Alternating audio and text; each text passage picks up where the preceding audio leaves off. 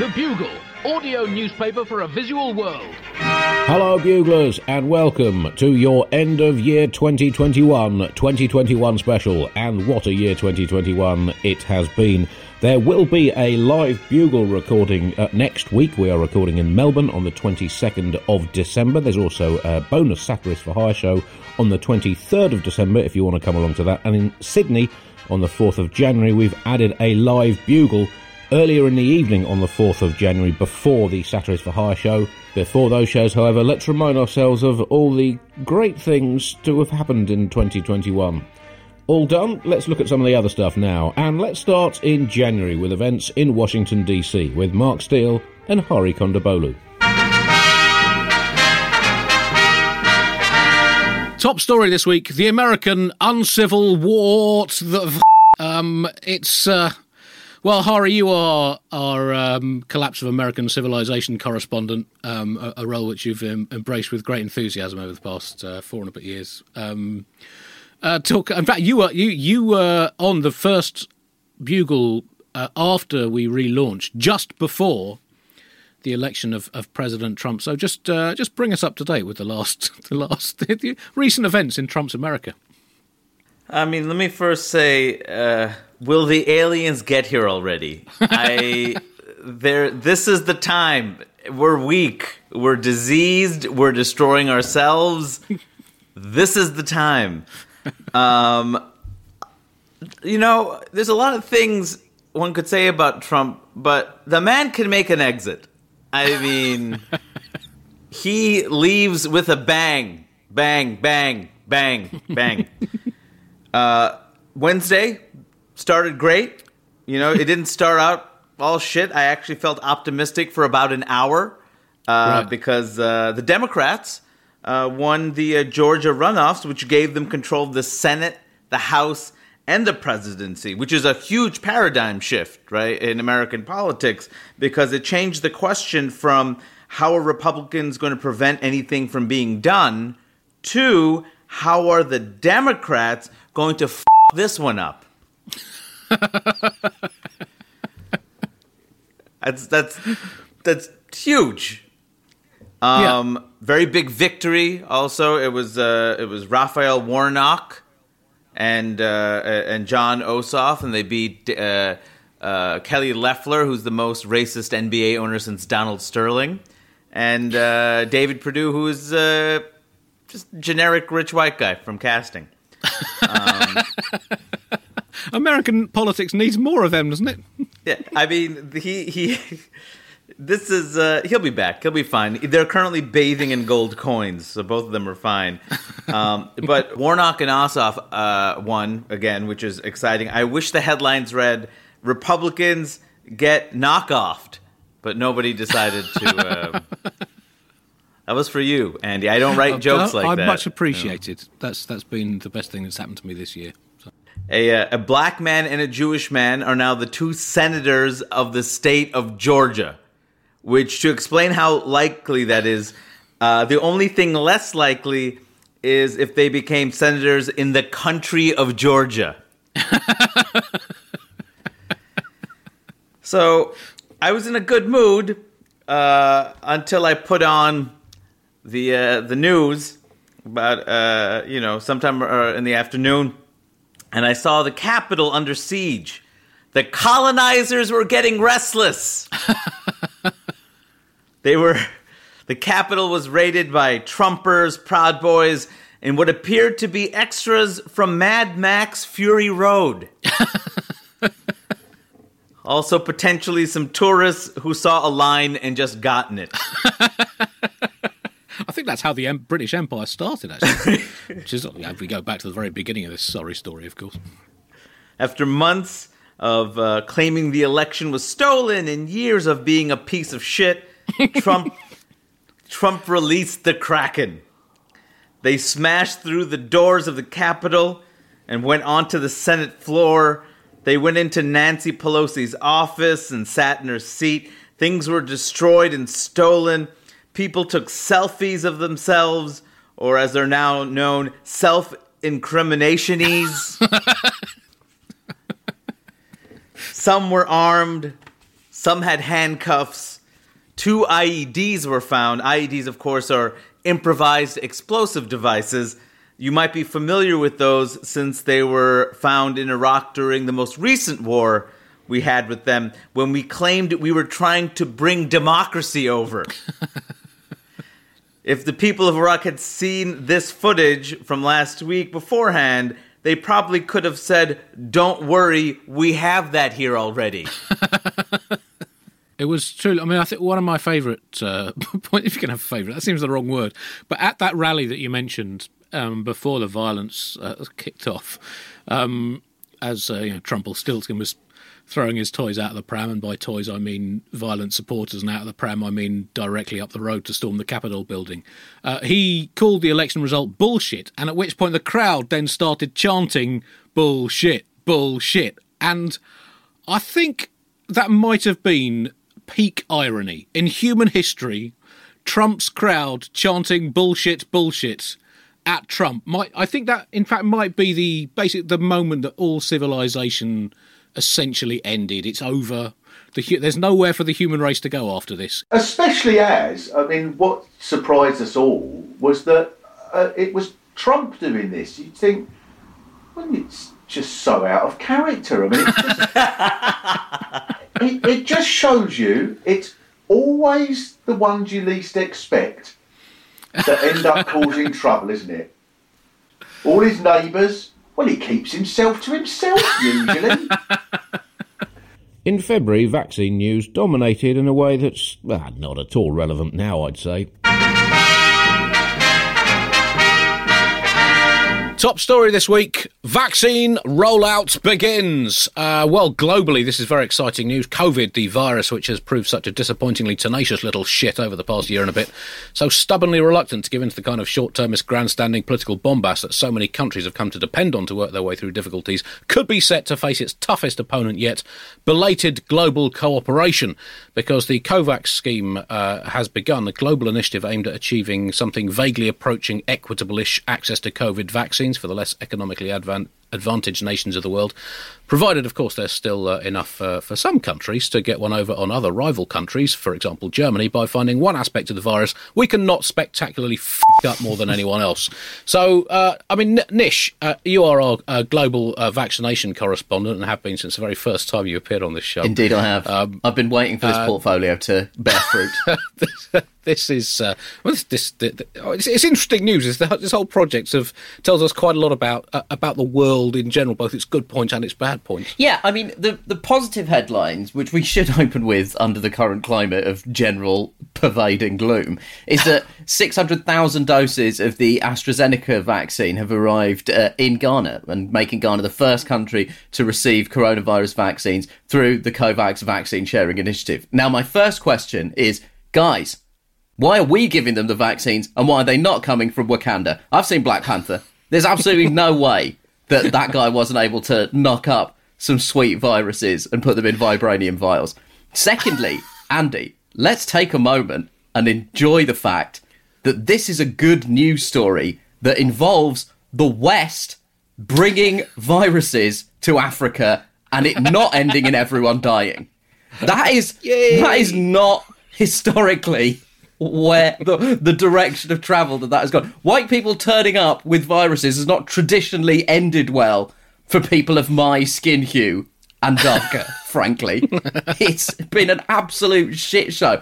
There is a uh, there is a sort of story that's been bubbling under in the last couple of weeks in Britain about how certain black and minority ethnic groups are having a lower than expected vaccine turnout. Now, obviously, as a member of a minority ethnic group living in Britain, I want to make it clear that I will absolutely be taking the vaccine when it's offered to me. I can't wait. I'm just going to shove it up my ass and hope for the best. Okay? I'm excited to receive the vaccine. However, white people do need to understand that we are not exactly crying wolf here. And there is something ancestrally concerning about a white guy approaching you saying, I'm just going to put some disease in you. It will definitely be fine this time.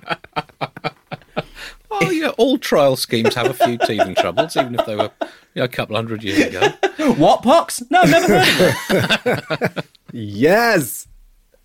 Oh, that's great. I, have been uh, one, I've been concerned about the language of the COVAX uh, situation, and maybe it's a, an English English to American English translation. But when I read the COVAX scheme, that doesn't inspire a, a load of confidence. It sounds conspiratorial, nefarious, um, and I, I sense a bit of back padding by British press about this rollout. Uh, Ghana, a nation of 30, 31 million people, is getting 600,000 doses of the remaindered vaccines. Uh, and it's just, I think, for any colonial power or former, real progress is when you start with the former colonies and work your way back uh, rather than yeah. waiting uh, to give the leftover vaccines to those who you ruled over and determined the fate of and in some ways destroyed on the side, aside from this this this this scheme to, to spread vaccines around the world, rich and powerful countries have been tying up and stockpiling their supplies first because, well, I mean, let's be we were far-sighted enough to have become rich and powerful in the first place. And what would have been the point of that if we don't cash in our membership benefits at Club Global Privilege and Club Iniquitous Legacies of History when we need to? you know, that's, that's just that how, how, these things work. Um, the World Health Organization has warned that the uh, inequitable vaccine distribution could extend the pandemic and cause uh, avoidable long-term economic and travel disruption for for years and years, uh, as well as potentially facilitating the rise of more funky and fruity new COVID uh, variants. But still, from a British perspective, we're winning. We are winning. Go team! G- eat our syringe laden dust world. We, we are we are winning. team GB. That is the most enthusiasm I've seen from a, a, British person outside of a football arena in quite some time. True emotion.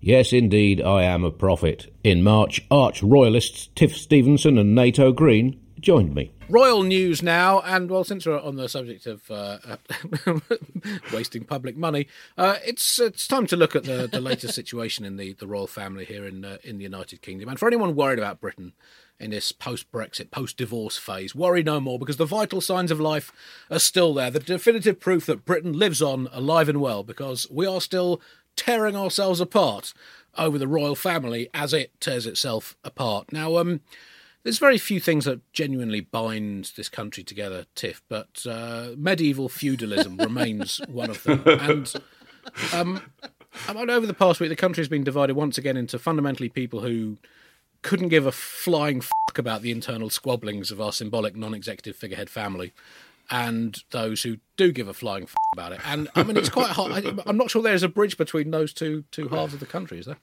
Um, I think there. I think there is. I think there's a there's a um, like abolish the monarchy, which is me, uh, but also at the same time, I quite like Meghan and Harry.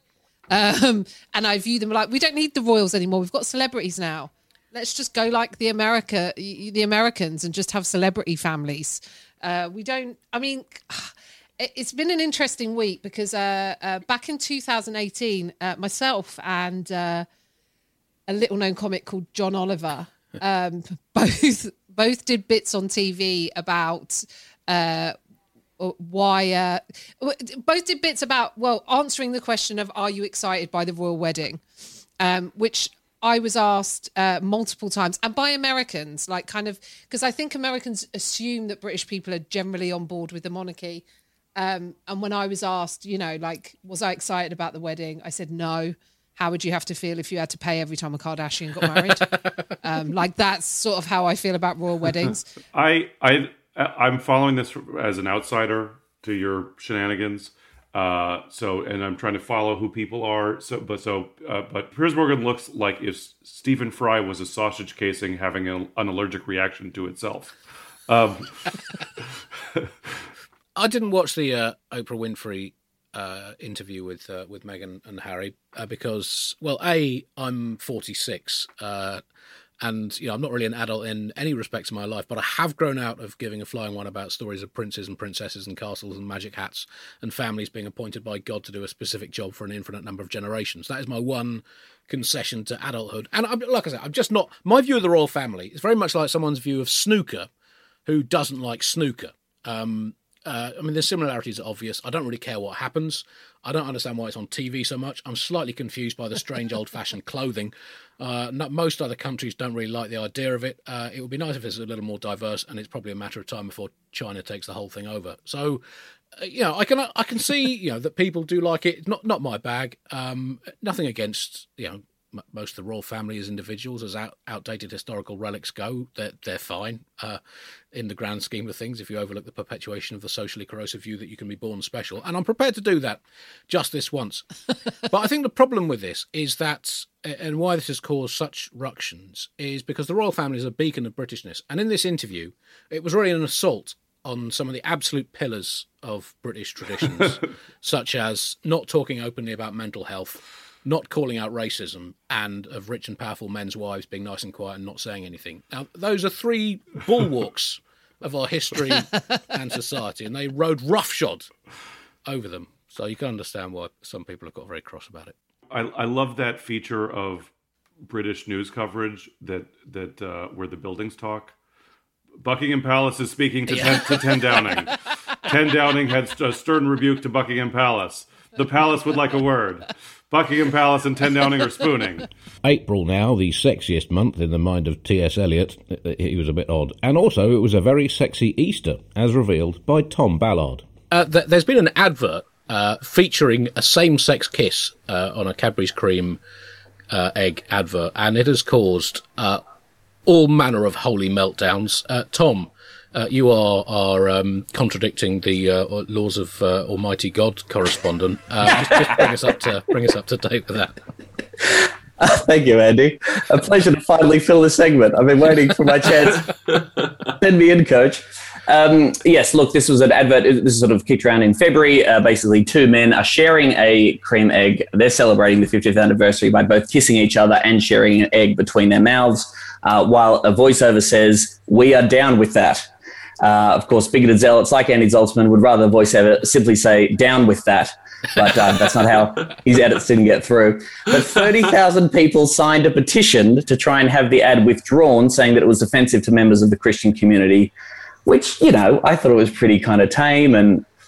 I, I, it's just two guys kissing, you know. I think if they really wanted to offend the Christian community, they could have shown five guys fing each other's holes with giant chocolate dildo eggs, while dressed as giant bunnies, shoving covered crucifixes in each other's buns, shooting their cream all over each other's as well as furiously fucking the out of each fucking balls and fucking up their own Easter trees. You know, I mean, that was just like a suggestion Right.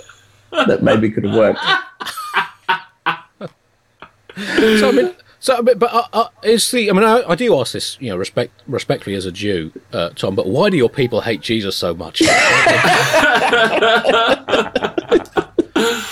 On to May now, and here is Aditi Mittal explaining how the Indian administration took aim at the scientific community.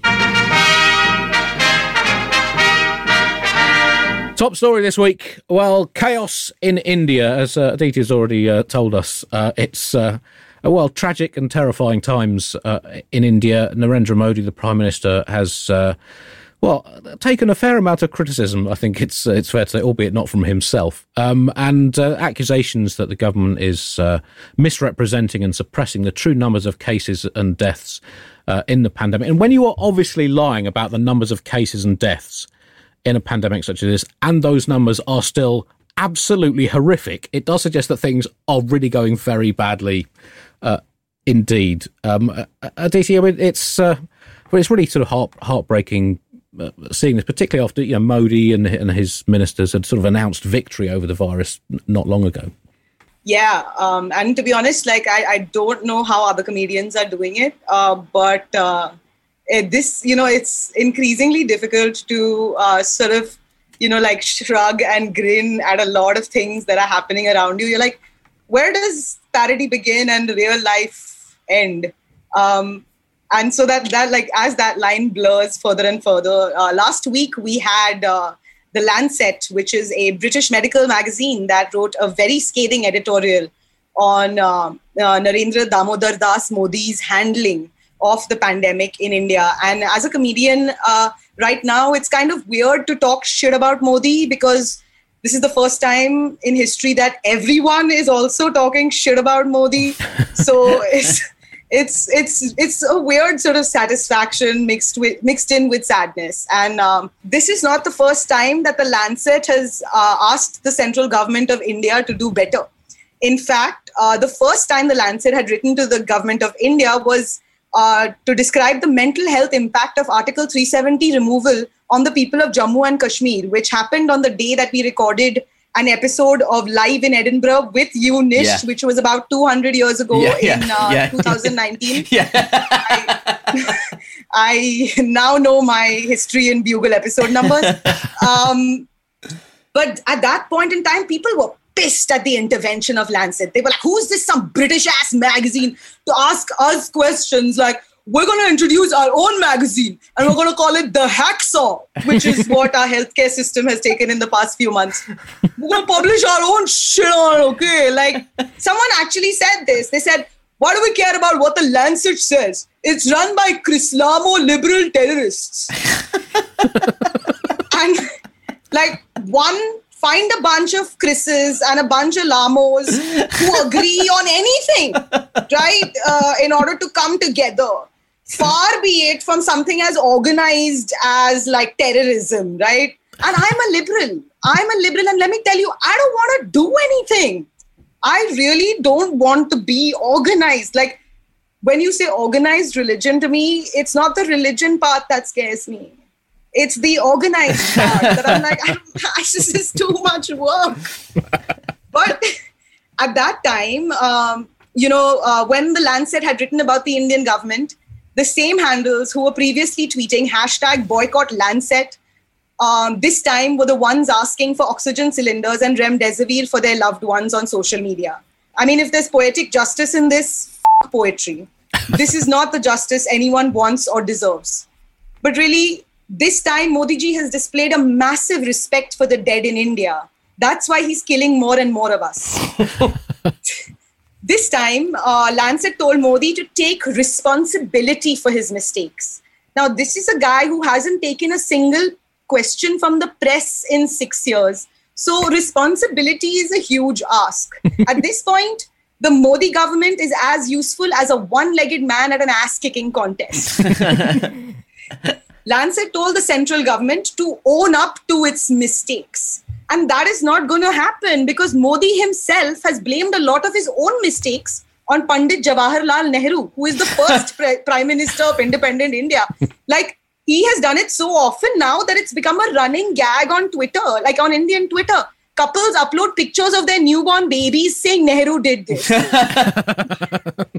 but Narendra Modi and his government have displayed a kind of vindictive nastiness towards science and reasoning that I normally reserve for my exes. it feels it feels like science once slept with Modi, didn't call him back, and then got married to the opposition.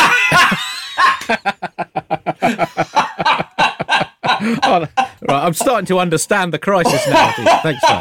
Put it in terms that we can all relate to. In June, we welcomed Chris Addison to the Bugle family, and he profiled the horny British, shall we say, politician Matt Hancock. I was in WH Smith this week, uh, looking for a copy. All of- right, Yeah. big shot. Don't flash it about. Yeah. Oh yeah, I've got the cash. I got I, I got a voucher. I've got a voucher for a big big bar of dairy milk, free with my Daily Mail. I was in uh, I was in Smith's this week. No, I wasn't looking for that. I was looking for a socially distanced version of Hello magazine called Hello magazine. Uh, when I, uh, I happened to notice May's issue of entitled Thicky Monthly, and just under a picture of cover star Nadine Dorries holding a book upside down were the words "This month's quiz: Are you Matt Hancock?" So just to check, I, I bought it. Let me let me read it to you. Question one. You find yourself in Boris Johnson's office in number 10 Downing Street. Opposite you is a talking haystack in an ill fitting suit with jizz stains by the half open flies. It asks you if you want to be Secretary of State for the Department of Health. Do you A. politely decline on the grounds that there may be others better suited to the position since you yourself have the intellectual chops of a turnip with a face drawn on? Or B. jump at the chance in the deluded hope that the power you will wield might in some way fill the insatiable black hole in your soul that you first noticed when Emma Swinton, who you'd fancied since year seven, laughed at the Fresh Prince haircut you just got because she once said she thought Will Smith was hot. Question two. There is a global pandemic. You, a man no one in their right mind would trust to be able to spell PPE, let alone arrange billions of items of it, have to arrange billions of items of PPE. Who do you contact? A, a company which has made surgical items for the past seven decades and supplies many of the largest hospitals in the West, or B, some guy called Marco you met on Hugo stag do who was really hilarious and provided the nurse's costume you made the groom go on a pub crawl in, who will respond to your WhatsApp offer of a contract with a dick pic captioned "Get it up, your bum boy," three lorry loads of Sainsbury's handle tie bin bags, and an invoice for 180 million pounds. And question three: 127,000 people are dead. Do you resign? A. Yes. Or B. Of course not. Shame is for Catholics and pussies. if you answered mainly A, congratulations, you're not Matt Hancock. If you answered mainly B, commiserations, you are Matt Hancock. Please ask the person who helped you read this to explain to you that eventually the shit is going to hit the fan, bounce off the fan, and get stuck between two pieces of bread. And when that happens, someone is going to have to choke down that foot long turd sub and smile. Stack up on condiments, Matt, because that someone is you. The month of July brought the final of Euro 2020. Yes, it was in the wrong year, but England made the final in a spectacular way. Oh, and there was racism. Here's Nish Kumar. Uh, on the 8th of June, Gareth Southgate, the England football manager and latter day saint, and I will murder anyone who says otherwise, published a universally praised blog post explaining that taking the knee was an anti racist gesture that the whole team had adopted after a long conversation within the squad where the black players talked openly about their experiences of racism. Then there was a screeching sound that sounded like a BG had taken a punch to the ball bag. It was, in fact, the screeching U turn of the Prime Minister trying to get back into the nation's good books when he condemned the booing. However, his other ministers did not follow suit. Priti Patel, the Home Secretary, whose latest round of immigration refu- reforms included the phrase, and I'm quoting directly here Hey, guess what, Pinkos? I'm going to deport that trouserless freeloader Paddington Bear, and he can eat his marmalade sandwiches in hell for all I care. she said the booing uh, was a choice for the fans and that she didn't support the gesture politics of taking the knee. Patel has subsequently condemned the racism suffered by the players and has been rightly put in her place by England player Tyrone Mings, who claimed, You don't get to stoke the fire at the beginning of the tournament by labelling our anti racism message as gesture politics and then pretend to be disgusted when the very thing we're campaigning against happens. He could have saved himself a lot of time by just responding, F you, you hypocritical piece of shit. I mean, Nish, it did show that. I mean, obviously, politics is not what it used to be. But, I mean, it does show where we've come to that the fact that the Home Secretary was being schooled on issues of social justice and basic human dignity by the Aston Villa centre back, that comes as no surprise these days. That shows what we are in third millennium Britannia, doesn't it? Yeah, and it's it's not just Priti Patel. There are various Tory MPs uh, who said that they were not happy with the taking a knee gesture. Uh, one of them said that they uh, that they would not be watching any of the games. Lee Anderson, uh, he said that he was going to boycott the whole of European uh, of the European Championship in protest of the decision to take the knee because he said it showed support for a political movement and risked alienating traditional supporters. And I think we all know what he means when he says traditional. Hey, on an unrelated subject, my favourite Disney film is Snow Traditional and the Seven Dwarfs. And my favourite non-animated film is Traditional Men Can't Jump. In August, the Taliban took over Afghanistan, but on the plus side, Alice Fraser was thinking about Bitcoin and OnlyFans. Uh, moving on from the Taliban, well, perhaps not coincidentally, um, uh, uh, just as the Taliban have begun a, begun a crackdown in Afghanistan, the OnlyFans website uh, is cracking down on people uh, junking and pooking their assorted undercrofts uh, on their their website. They are uh, they are set to outlaw sexually explicit material on on their site. This does raise the question: Is OnlyFans a stooge of Taliban oppression, Alice? Well, Andy, it's sort of an, an, astonishing thing, OnlyFans being basically synonymous with selling pictures of your junk to strangers. Uh, has decided that the one thing they are no longer going to allow is junk pics being sold to strangers. And it's sort of casting ripples throughout the internet. It's like it's a sort of an existential doubt. If OnlyFans is not showing pornography anymore, what can we trust about the internet we all trust so much?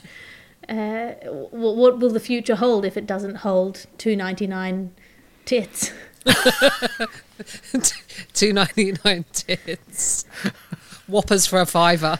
Um, I I'm gonna I'm personally moving away from that site because I have a, a bunch of pictures of um, Del Boy and Trigger, and they're going up on OnlyFans and horses. Um, which is the most bugle joke I've ever made. I can't.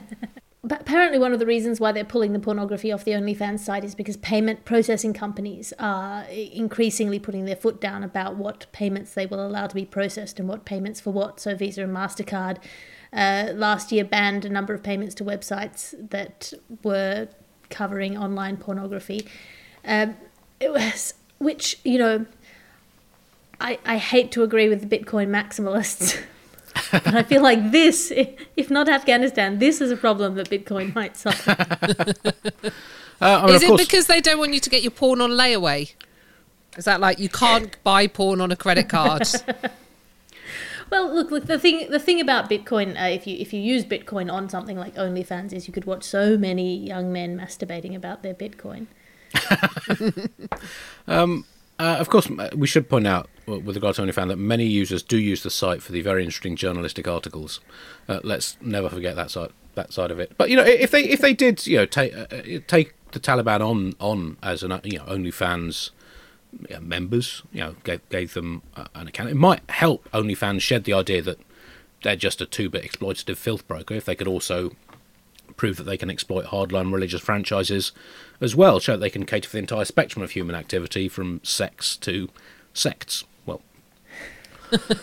But the problem with the problem with religion, though, generally From reluctant to cults. the problem with the kind of hardline religious um, sects, though, they're generally reluctant to go down the only fans path. They prefer to go with the everyone, whether they're fans or not path. So there could be some creative tension between the two franchises. Well, if it's a month beginning with September and ending in er, then you've got a pretty good chance that Texas is going to pick a fight with women, and indeed in any other month. Here it is, explained by Alice with Chris Addison. In a, a, a, a, a ruling in Texas, uh, well, a ruling in the American Supreme Court by a narrow five to four uh, majority, the uh, a Texas law banning all abortions after six weeks of pregnancy go into effect. This is largely the uh, sort of Republican side of the American political seesaw, which is um, you know a party that doesn't believe in state intervention in people's businesses uh, or in people's um, not being shot by deranged gun-toting lunatics, but does believe in state intervention in, in people's wombs. Which, I mean, Alice, do you, I mean, do you think this is? Are, are we misrepresenting this? I mean, it does seem slightly hypocritical. It's such a peculiar law, Andy. I, I don't know if you've looked at the details of the law, but it allows bounties for snitches. Like a weird pro life video game where you just whack someone who's helping and their coins transfer to you.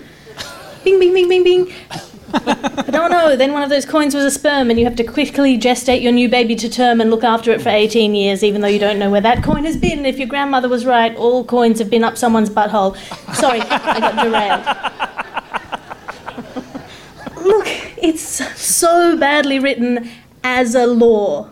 You have to assume that they assumed it wouldn't pass. It's like it's very dog who caught the car and then had to figure out how to administer a rule that lets you basically just take $10,000 off someone involved in se- helping someone in distress. It's completely incoherent, almost impossible to enforce, unwieldy. It's like if someone just transcribed a drunk uncle's pro life rant onto a napkin and then slammed it down in front of the Texas legislature and went, This whole thing before puking into a pot plant. That's basically how the American Constitution was written, isn't it? I'm sure the founding fathers were f***ing hammered. It was written in a Frankenbenny's on a Friday night. I just want a sane and rational society where everyone gets all their tubes pegged at puberty, and then you have to do a test to get a child license, and it's a one question test, which is Do you want to have a child? and then they randomly select one social media post you've made, and you have to name your child that post in full.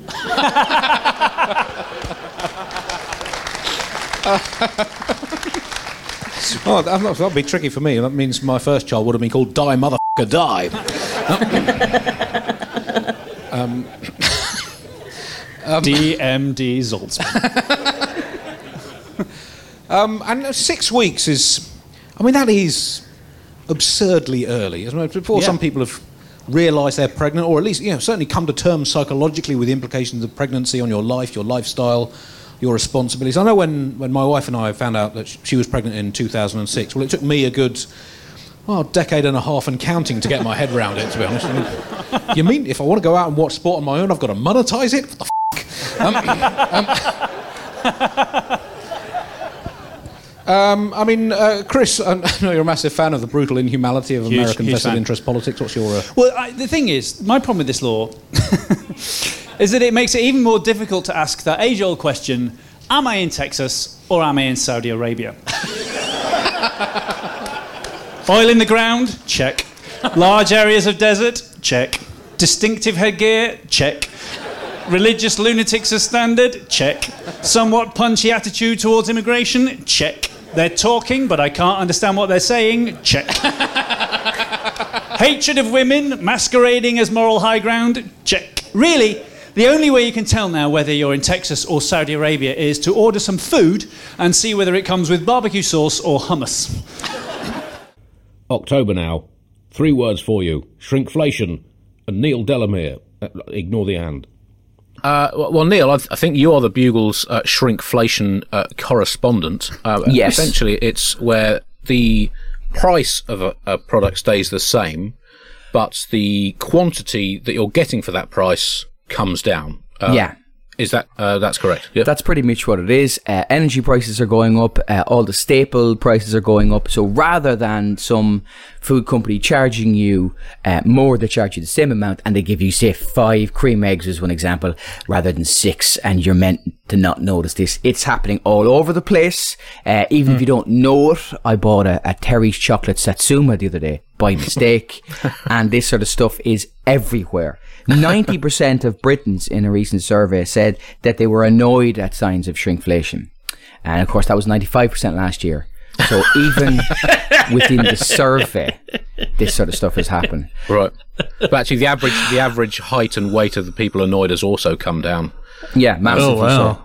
Yeah, it's it's happening. Every, everything's getting smaller. Uh, a couple of years ago, I went to. I like to go in Scotland for my holidays, and I went to the Isle of Skye and I went horse riding, and the horses were huge and massive and muscular. And a couple of weeks ago, I went to Shetland. Unbelievably disappointing, I have to say. they were absolutely tiny, and I think it's time that we we start protesting this. They're riding roughshod over us. It, it, I mean, it is it is tragic. Multi packs of crisps have come down from 24 packets to, to 22, uh, which has caused rioting on the streets. Bags of peanuts down by 10% in size. Eggs down from chicken eggs to worm eggs. Uh, fizzy drinks are now 50% more bubbles, equating to 8% less liquid. Frozen peas are now mostly hollow.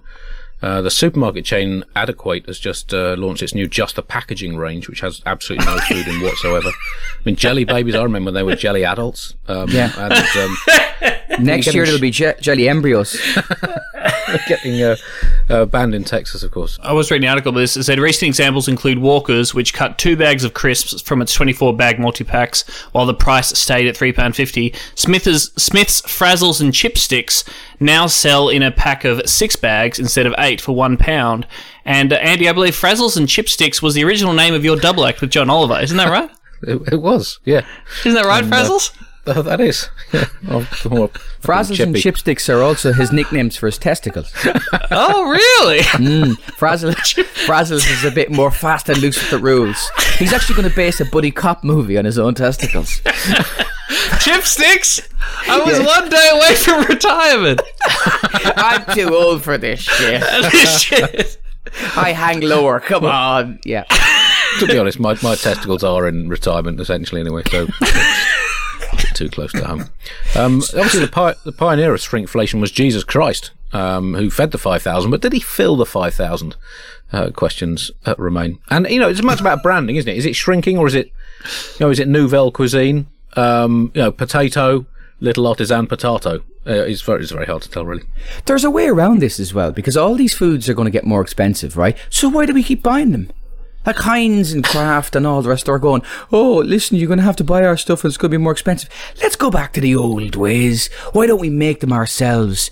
I mean, you could buy Pepsi Max or you could get a, a, a smoker that you know to cough their tar into an aquarium. and once the the pump puts bubbles into it, and that's, you know, Pepsi Max essentially. You know, Right. do you want Capri Sun or do you want to piss in some tinfoil? These are the questions we have to ask ourselves. Is it a That was a lot- Raffaello? Is it some white dog shit? I mean, think outside the box. Yeah. I'm looking at a few other um, effects. Uh, more shrinkflation happening across British society, Andy. The number of balls in a cricket over will be cut from six down to four. The number of surviving beetles is expected to be slashed by 50% any day now. Uh, Andy Zaltzman's shows are expected to come with 45% fewer puns. And in fact, Cost pressures are now getting so bad, the Met Police has had to slash any criminal investigations into allegedly pedophilic members of the royal family by 100% now. They're down 100%, which going to is save a lot of just- money. It's going to save a lot of money. um, moving on to November now, once again the penultimate month of the year, and Boris Johnson got himself into a mess with rule breaking politicians. Here's a previously unheard section with Stewart Lee and Felicity Ward. When you said um, that, you know, uh, that he's no, How can I put my wang into this until people complain? You know, people saying that one of the things that swung it was that most of the papers, even the Daily Mail, had come out against him. Although Tim Stanley uh, is a support, uh, he's not bad for a journalist of that ilk, but I think he writes for the Telegraph. Doesn't he? Yeah. You know, he he was on Question Time and he said that in trying to get um, uh, Paterson off the hook, he said, "I think the Prime Minister was motivated by a sense of decency," which again got laughter from the very sparse Question Time audience. So again, with hope, I think maybe people are just getting to the point where if it becomes laughable, it's difficult to come back Right. from that. I think if Mm. everything you say is just appears laughably absurd, I Right. think maybe it's hard to come back from that. I've been trying to reach that point throughout my entire career. I thought I found myself thinking that you know a lot of questions were asked about. Uh, you know, the woman from the Green Party said she does eighty-hour weeks. How can you have two other jobs as well as being a Mm. PM? But if they can do two jobs, there are more important extra jobs that need doing in this country right now than being a sausage person, aren't there? Like we need lorry drivers, bin men, pig slaughterers. Or You know. if, if you're really get 100 grand a year bad at being an MP and holding a second job, maybe pick one and be good at it. Yes, That's I know that's novel, but you're not you're not like a single mum catching three buses to be a nurse in the middle of town. No.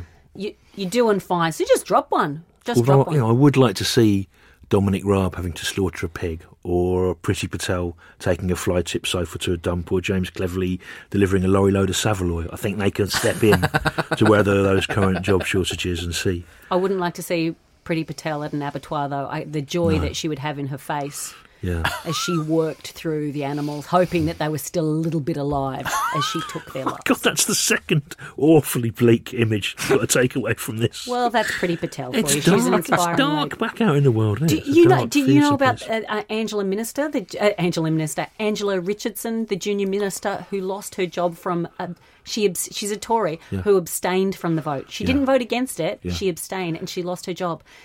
Her job has been reinstated. Do you know what department she works in? No.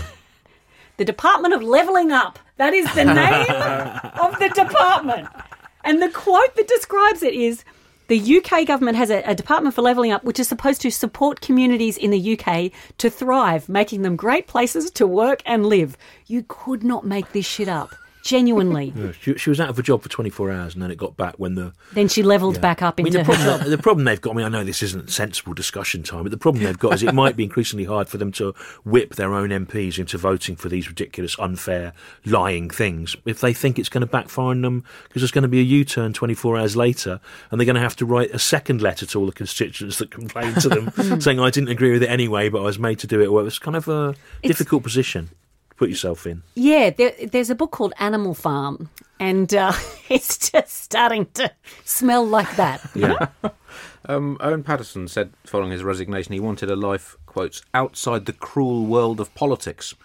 And you can sort of understand that. Um, looking at his voting record on the website theyworkforyou.com, he uh, repeatedly voted against paying higher benefits over longer periods for those unable to work due to illness or disability, voted against raising welfare benefits, uh, at least in line with prices. Hmm. Generally voted for reductions in spending on welfare benefits in general, voted against laws to promote equality and human rights, uh, against measures to prevent climate change, generally voted against equal gay rights, and voted against ending financial support for um, some 16 to 19 year olds in training and further education. So you can see why he wants to move outside the cruel. Cruel world of politics because uh, Because he that keeps participating. well, that thirst must now have been thoroughly and legislatively slaked. December, I'm right in it, right now. Thanks for asking. And here's a bit from the Bugle Ashes Urncast, our spin off cricket show. Thanks to the Bugle Other Side of 3000X Ouija record board, we can commune with the former baggy green skipper now. Uh, we'll just place the call. Warwick Armstrong, is, is that you? Are you there? Hello? Uh, hi, I'm trying to, trying to get hold of uh, Warwick Armstrong, the former Australian uh, cricket captain. He's busy. Wh- What do you mean he's busy? He's dead. You can be busy if you're dead. Sorry, I'm not supposed to say that. You know, but just between us. So, so who, who, who am I speaking to? Aileen, I'm his wife. Who are you? Oh, um, uh, hello, Aileen. I'm uh, I'm Andy Zaltzman from the Bugle Ashes Urncast. It's a it's a podcast. A what, mate? Uh, you wouldn't understand. C- c- can you get Warwick for us? I was hoping to talk to him for our Ashes preview. No, he's busy. He's teaching Charlemagne the Great how to bowl leg spin. Oh, fair enough. Uh, well, maybe you can talk to us then, uh, uh, Aileen. I mean, what, what do you personally remember about the 1920-21 series as the wife of the victorious Australian captain? Well, I remember Warwick scored three centuries. Well, that's tremendous memory considering it was over 100 years ago now. well, the thing is, every time he scored 100 for Australia, I used to let him uh, uh, uh, take me out for tea. At the uh, at the tea rooms, yes, yes, tea, un- unforgettable tea. You don't forget when a six foot three inch, twenty one stone man takes you out for tea. Is it three times in a season? I I mean, it must have been a, a very exciting time for you. Oh, it was. Uh, and for cricket, of course, um, you know, coming back after after the war. Now, obviously, the current Australian team have also had a bit of a break from the game. What, what do you think Warwick uh, would say to the Australian bowling attack if he were uh, alive today? Mm. Well, I think he'd tell him to go hard at Burns off stuff first up. Um, push Hameed back with some short ones, go full at Malan, cut off Roots' run square of the wicket and make him drive. Try to stop Nathan Lyon crying when Ben Stokes comes in. Fast and straight with a bit of induck at Bairstow. Corridor to Buttler. Don't give Woakes any room outside the stump. Yorkers to Robinson and Broad and let Jimmy have a nod out. Well, that's bang on point. Sounds like he's still got it. We've still got it. I used to sit by the boundary holding up different cakes for different bowlers, and if he did what I told him, he got to eat them. And did he do what you told him? Have you seen the size of him? got to go now, Andy. I'm meeting Joan of Arc for a game of cribbage. Oh, uh, uh, well, Aileen Armstrong, Mrs. Big Ship, thank you very much for joining us. You little beauty! That is it for your Bugle review of 2021. Don't forget, tickets are still available for my remaining Satirist for Hire shows, 21st and 23rd of December in Melbourne and 4th of January in Sydney, and the Bugle live shows, 22nd of December in Melbourne and the 4th of January in Sydney, before the Satirist for Hire show. Details online, where you can also buy Bugle Christmas jumpers, I think, unless they're sold out, which they might be. Bye bye.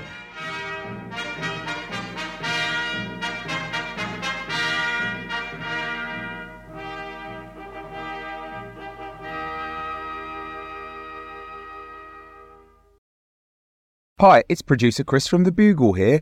Did you know that I have a new series of my podcast, Richie Firth Travel Hacker, out now? It's the show where Richie Firth and I talk about how to make travel better in our very special way. In this series, we discuss Lime bikes, Teslas, the London Overground, and a whole bunch of other random stuff that possibly involves wheels or tracks or engines of some variety. God, what a hot sell this is. I mean, you you you must be so excited. Listen now.